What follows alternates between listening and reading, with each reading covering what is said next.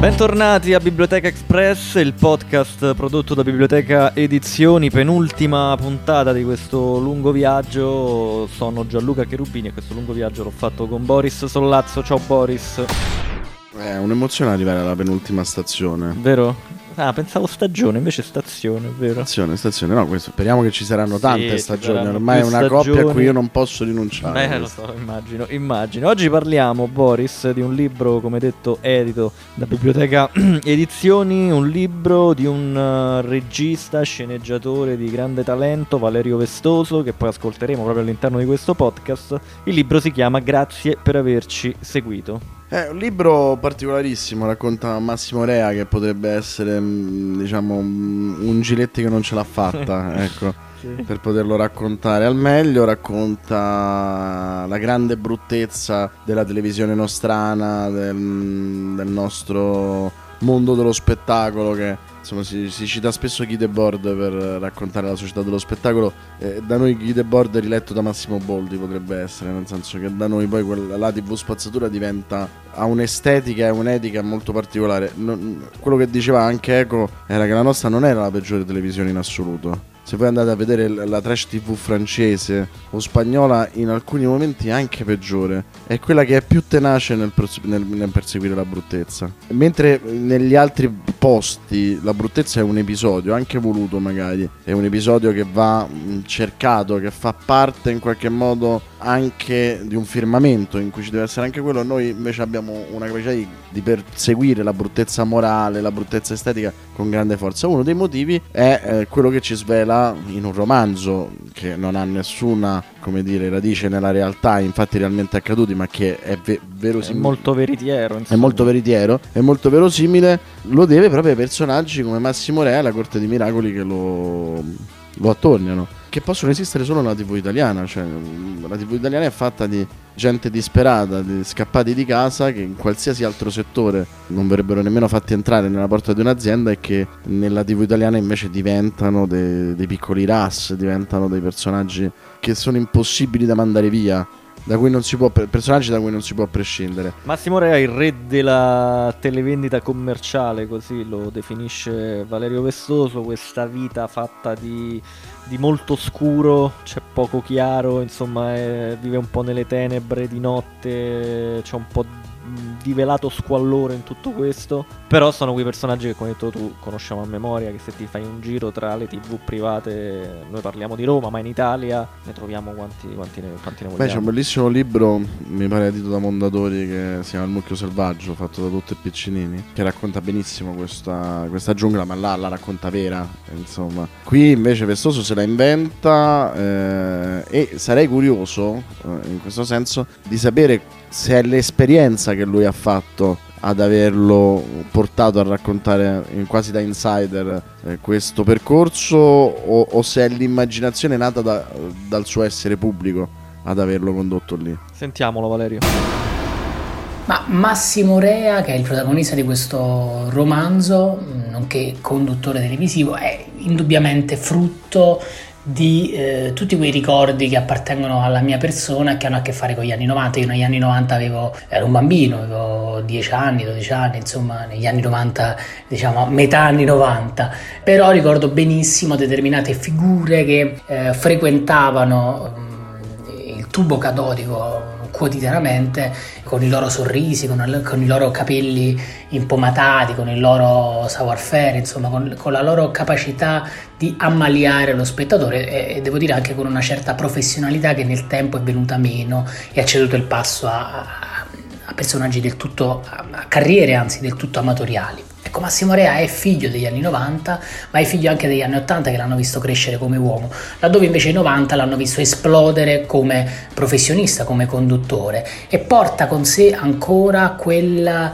quella pesantezza degli anni 90, quella pesantezza nascosta da una superficialità che non aveva niente a che vedere con la leggerezza, una, una necessità di essere frivoli a tutti i costi, di divertire, di intrattenere più che di eh, diciamo portare allo spettatore dei contenuti. Un intrattenimento che poi tutto sommato all'epoca era gradevole, mh, aveva dei picchi di, di- di eleganza ma anche dei picchi di volgarità e che poi è andato a, eh, diciamo a, a- a decadere, a scivolare verso, verso, il trash che noi tutti conosciamo, per poi tornare ad una, ad una sobrietà che i tempi hanno imposto e anche uh, uno sguardo un po' più diciamo, femminile sulla televisione e quindi ha subito un ridimensionamento, però questo ridimensionamento sembra non fargli diciamo, sostituire quel suo carattere, quella sua personalità che è rimasta intatta eh, sulla sua pelle e porta con sé quindi determinate conseguenze mh, divertenti perché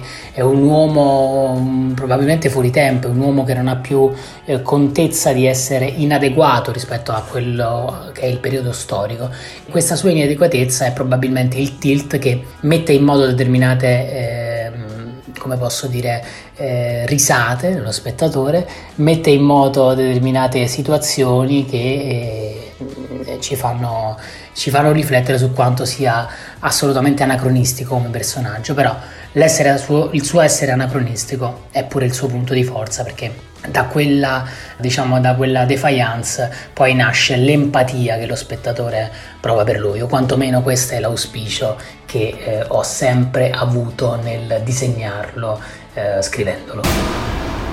E questo era Valerio Vestoso, l'autore del libro in questione, grazie per averci seguito. Siamo oggi, non l'abbiamo detto all'inizio, Boris, a Voghera. Perché Voghera? Siamo a Voghera perché il centro... Non possiamo fare spoiler. Diciamo, è già spoiler il fatto che noi siamo venuti a Voghera. Però eh, a un certo punto... Ma Massimo Re è un personaggio è un Giletti come non te lo aspetti, no? ha una grossa consapevolezza di sé, ha una incredibile capacità di capire il posto che occupa nel mondo, eh, le cause dei suoi insuccessi, le cause dei suoi successi e gioca eh, in maniera incredibilmente ironica e un po' autodistruttiva con tutto questo. Forse il, mm, uno dei maggiori meriti di questo libro è che ha costruito la carta identità del cialtrone perfetto televisivo e, e, sbugiarda in questa maniera molto di più un libro del genere che qualsiasi articolo di Eco o qualsiasi intemerata di un critico televisivo perché in qualche modo hai l'impressione che qualcuno da dentro ti stia dicendo guarda che, mm. che è tutto così devo dire che in qualche modo per um,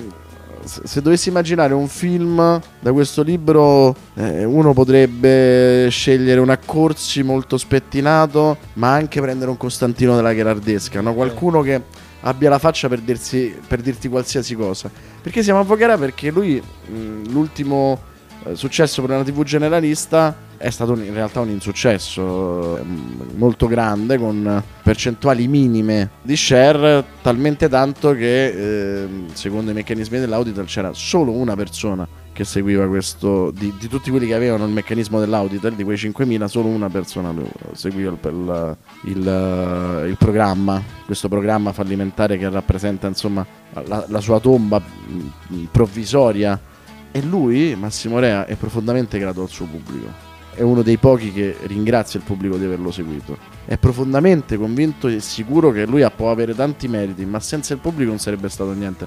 Non avrebbe fatto quella canzone trash che ancora gli dà i diritti, non sarebbe riuscito ad avere quella casa così bella, tutta bianca, eh, non, non avrebbe potuto pagare anche persone che gli stavano vicino e, e, quindi. Nonostante quindi dici, insomma, nonostante lo squallore, comunque c'è una professionalità di fondo sì.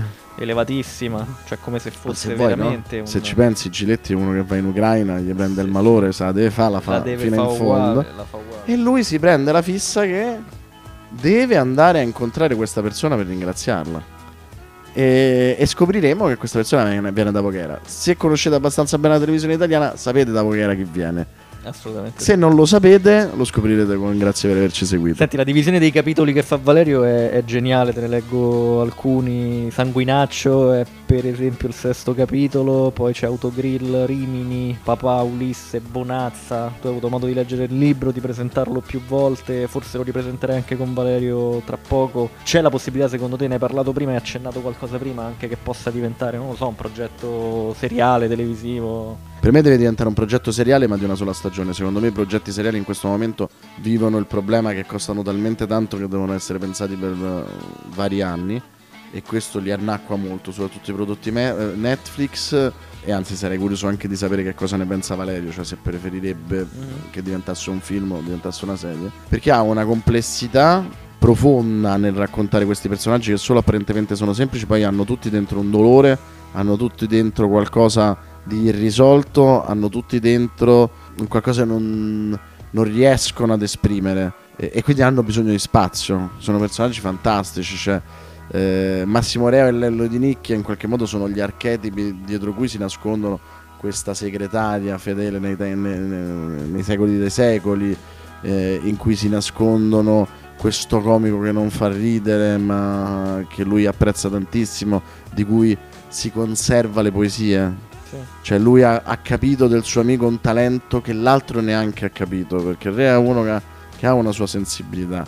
È un, intelle- è un volutamente un mancato intellettuale perché è troppo interessato a quello che succede al popolo perché lui, possa, lui preferisce non fare il cinema d'autore, certo. va a fare un altro tipo di cinema che scoprirete e questi personaggi sarebbe un peccato ridurli in un film, no? Perché diventerebbero evidentemente tutti funzionali a Rea. La serie, una stagione, ti darebbe la possibilità invece di, di, di raccontarli bene. E secondo me è perfetto. E proprio guardando la divisione dei capitoli, tu di fatto hai già il, mm, la, il titolo di ogni puntata. Certo. Già ti puoi immaginare, anche dopo averne lette 30-40 pagine, già puoi immaginare come potrebbe andare la serie.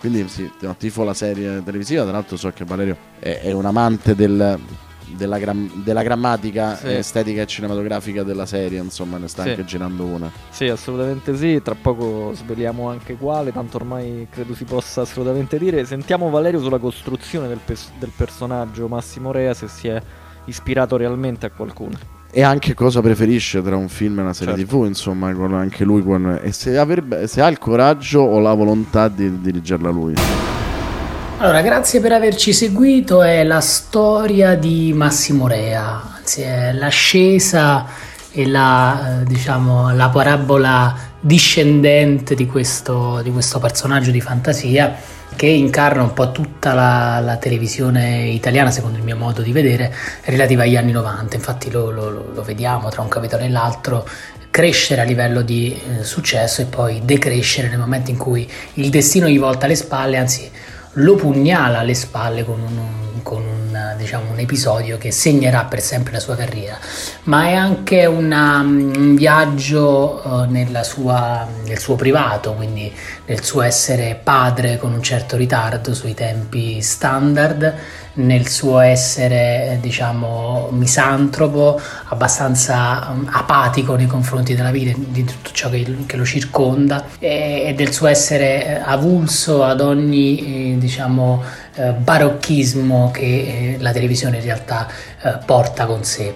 Diciamo che la, la, cosa più interessante dal mio punto di vista, rivedendolo da, come se fosse un lettore di questo di questo romanzo probabilmente anche il parterre di personaggi che gira attorno al protagonista, perché come tutti i conduttori anche Massimo Rea si è attorniato nel corso degli anni eh, di eh, figure che gli dessero sempre ragione e, e che quindi lo eh, confortassero nei momenti del bisogno. Tra questi spicca Enzo Schifo, che è il suo regista di fiducia, il quale eh, non l'ha mai mollato, nemmeno eh, quando diciamo, insomma, c'era, c'era questa possibilità, c'era questa eventualità, anzi continua a condividere con lui il tunnel disastroso e però redditizio delle televendite perché eh, risulta essere l'unico per entrambi che in realtà appunto eh, assicura la sopravvivenza economica. Insieme a lui ci sono altri personaggi meno accondiscendenti, tra tutti eh, Cinzia, la, l'assistente personale di Massimo Rea, che realtà è un po' una sorta di grillo parlante, è la voce della sua coscienza che spesso e volentieri gli indica cosa fare senza essere però ascoltata dal diretto interessato.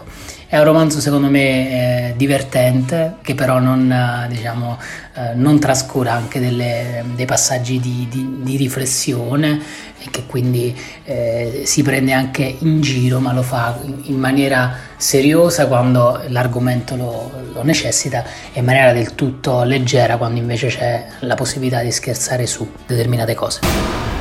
E quindi è nato così Boris Massimo Rea, ce l'ha raccontato Valerio Vestoso. Valerio Vestoso lo ricordiamo per quei pochi che non lo sapessero, insomma, autore di una pezza di Lundini su Rai 2, programma Rivelazione ormai da qualche anno a questa parte, e in più regista della seconda stagione di Vita da Carlo. Se ci pensi, Massimo Rea potrebbe essere serenamente un ospite di una pezza di Lundini. Eh beh, sì Sì, cioè, no? me, lo immagino, me, me lo immagino con Andrea Roncato Sì, sì. e potrebbe tranquillamente essere un personaggio di Vita da Carlo. Di Vita da Carlo 2, sì. Cioè, ed è curioso, no? Sono due cose a- antitetiche completamente, no? C'è la comicità di Lundini e la comicità di Verdone, la- il ritmo narrativo di Vita da Carlo e il ritmo narrativo di una pezza di Londini. Eppure però Massimo Rea, se tu lo mettessi nell'uno o nell'altro, eh, sarebbe completamente a suo agio. Che, cioè, è, è- è- è la migliore recensione che si può fare di questo, di questo personaggio, al di là del libro, che poi è la sua biografia di fatto. Assolutamente. Senti, eh, perché leggere? Grazie per averci seguito. A chi lo consigli, soprattutto perché è una, un'ironia che secondo me non tutti hanno, cioè nel senso è una roba molto sopraffina. Vero, è molto la sopraffina, molto strutturata, molto densa, però anche molto popolare. Sì, quello sì. Nel senso che l'insieme del libro probabilmente può non essere per tutti, seguirlo in tutti i suoi rivoli, ma lo è ogni episodio. Cioè, nel senso, quello che io consiglio è, è chi, chi ha anche l'interesse di capire la continuità emotiva e intellettuale del libro, mangiatevelo. Ad altri dico, gustatevelo capitolo per capitolo, perché sono tutti episodi autoconclusivi con un elemento di continuità che possono essere goduti serenamente anche con un piano di lettura base. Perché leggerlo? Perché noi guardiamo passivamente la televisione. E qui potete capire come funziona, potete capire quanto venite, venite presi in giro, quanto i vostri beniamini sono carne da macello e, e vi trattano a voi come carne da macello, perché in fondo se vi è piaciuto Boris deve piacervi anche Mm. Valerio Vestoso, no? Visto che parliamo di biblioteca che ha fatto un Sì. bellissimo libro su Boris, ehm, Vestoso è la parte più sporca di Boris, è la parte meno divertente, è la parte più arrogante, è tutto quello che non vediamo, è tutta la produzione, Sì, sì. sono tutti i, i conduttori del resto del palinsesto. C'è un'unione tra le Sì, due. Massimo Rea potrebbe essere il conduttore di talk che va eh, nella prima serata in cui non va eh, gli occhi del cuore. Sì, sì, sì, sì. Eh, cioè, è tutto quello che non abbiamo visto di Boris lo troviamo qua. Anzi, adesso che ci penso, facciamo tre stagioni di cazzo per averci seguito. È tutto, tutto collegato. Grazie Boris, noi ricordiamo che grazie per averci seguito, lo trovate in tutte le librerie e in qualsiasi store online. In più fammi dire una cosa Boris, che credo che mh, eh, sarà anche una sorpresa per Valerio, ma grazie per averci seguito, verrà presentato a più libri più liberi quest'anno e quindi sarà un bel evento con grandi ospiti, ci sarà una presentazione dedicata proprio a questo libro qui. Bene, chissà quale coincidenza per andarcene via da Voghera per l'ultima tappa di questo viaggio, almeno per questa stagione. Viaggio appunto che vede sulla Spider eh, Gianluca Cherubini e Boris eh, Sollazzo sulla Spider, ovviamente targata biblioteca. Biblioteca Express è un podcast prodotto da Biblioteca Edizioni. La realizzazione è curata da Gianluca Cherubini e Boris Sollazzo. Il montaggio è di Francesco Conti. La direzione editoriale è di Santiago Maradei.